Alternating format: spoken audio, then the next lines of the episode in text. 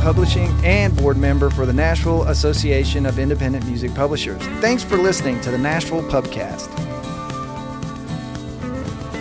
This episode of the Nashville Pubcast, we have Leslie DiPiro, GM of Tree Vibez Music. We discuss the delicate relationship between publishers and their writers.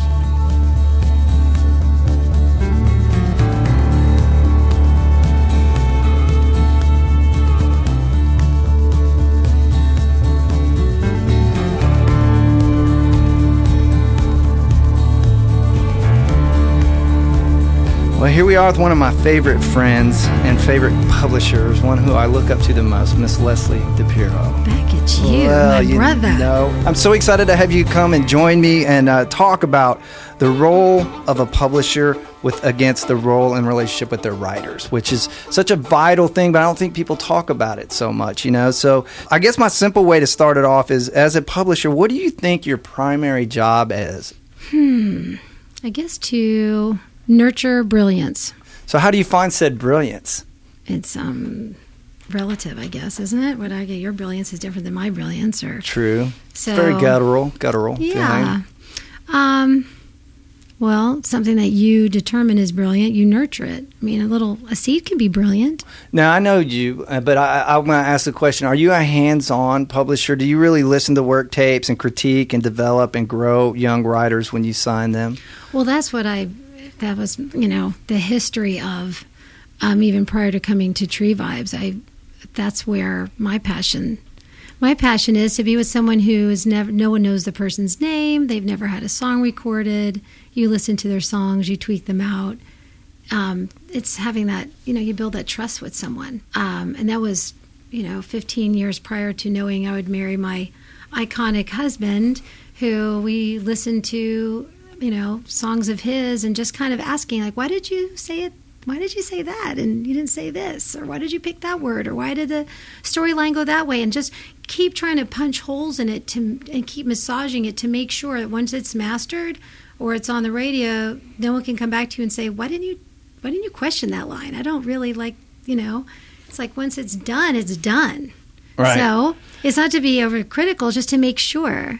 It's that infamous uh, hit songs aren't written; they're rewritten. You really question Yes. and walk through them and Yes. develop them. Do you keep Bob up late at night asking him questions about songs? Um, I really don't listen to as many of his songs as I should. I don't know his catalog. I'm a terrible wife, but if he has something that he's excited about, we'll definitely listen to it. And um, yeah, but I'm, I mean, constantly listening to all of our writers' songs.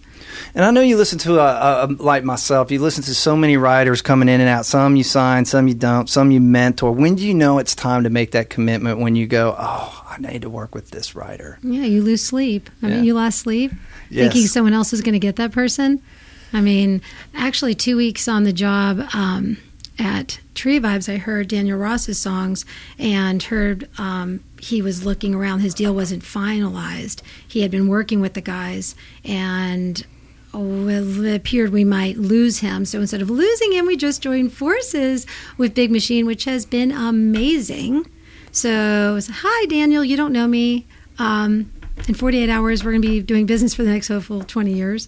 So, let's get to know each other, talk to each other for 20 minutes like we know each other for 20 years because we got to get down to it because you are amazing and we want you to be here and the guys want you to be here. It was during Fan Fair. I, All right. I just, yeah, I climbed on board Fan Fair, heard Daniel's music, heard we might lose him, and um, Mike Molinar just and I just got that deal done. That was just the first week. I went, okay, here we go. Woo! Brilliant move, by the way, because I'd heard that things had not that weren't progressing. I was I was going to almost jump in uh, on that deal because he was definitely Mhm. brilliant. I love that you brought up that fact that you look at uh, a relationship with a writer is a really long term deal. I always compare it, and my writers sometimes think I'm weird as a marriage. When we're getting in, when we're doing this, I'm not looking at this short term. I'm looking we're going to be together for a long time. That's the goal, right? Brutally honest even on another level because we've been doing this for so long you and i that we don't have as much time for the 12 year relationships i used to have. So now i just say look i don't know what i'm doing. I just know what not to do and you're doing that so stop doing that and do it this way and i already know and stop it. I'm not going to buy you lunch. No more no more cocktails for you. You're out the door. yes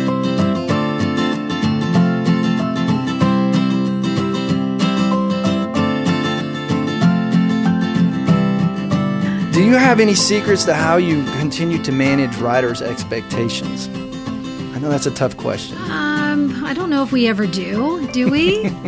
I try. try to keep everyone reasonably happy. Try to keep a a nice gauge on what that is, and not try to create false expectations. Um, but definitely, it's it's the conversations. It's the really sitting down and and having strategy conversations with follow up and executing. And when people feel safe that there is they're being heard, they see action, you share emails, you share you share real information and you have the sushi grade honesty needed, then I think you're okay. Absolutely. Truth telling. Total. Which can sometimes be hard. I find I, I have a couch in my office for a reason. And a lot of therapy goes on in there. Well, And, we're uh, all unlicensed therapists in this business, for sure. We're all uh, slightly paranoid and super insecure. Completely. It's a madhouse. I like to remind my writers there's days I go home and lay in the fetal position with my thumb in my mouth, crying and wondering, what am I doing? Oh, I know. It's I've been doing this a while. I've been doing this a while. know.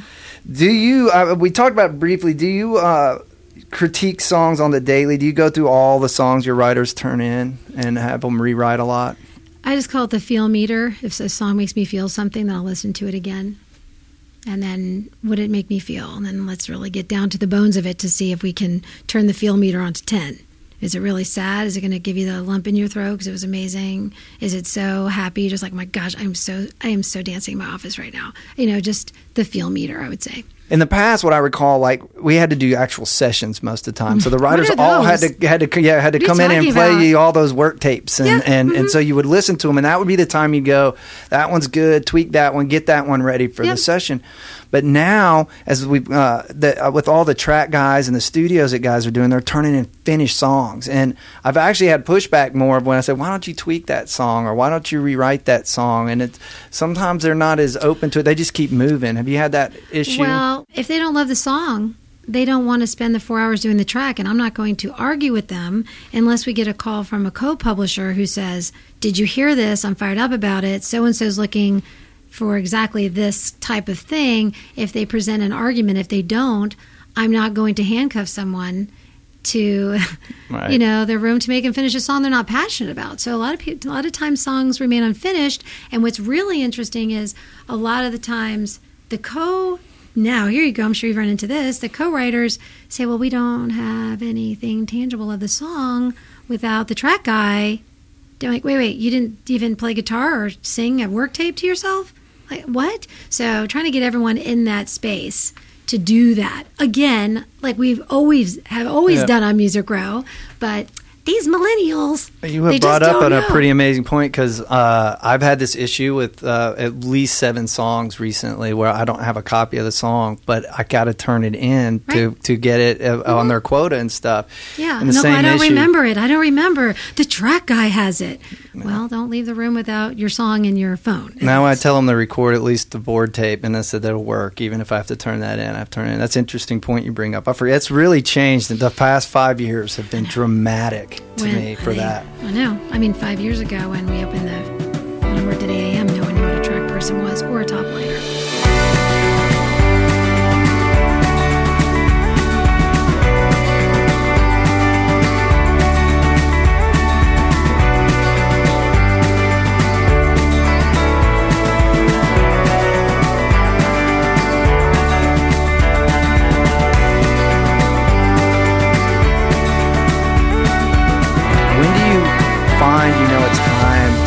Up with a writer? Oh, I think you know immediately, and it's as you would in any relationship. It's a matter of you if you're in denial or not.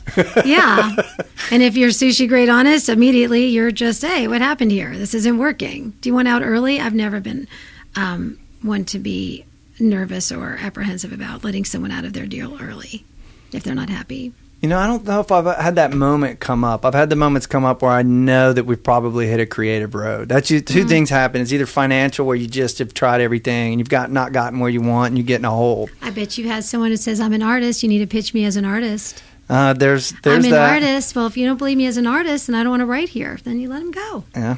I had one that knew that I wasn't necessarily believe in his artist career, but believed in his songwriting, and, and, and he got himself a record deal, and he still writes for me, and it's pretty crazy. Uh, so prove me wrong. I'll be wrong all the time love like to that. be wrong. I love being wrong. But it's right. If you're just not seeing things, you know, there's been other writers that will say, You remember you passed on me four years ago? You see what you missed? Went, Well, no. You should thank me because other people wanted you, but I wasn't hearing what they heard and I would have been in the way of your destiny.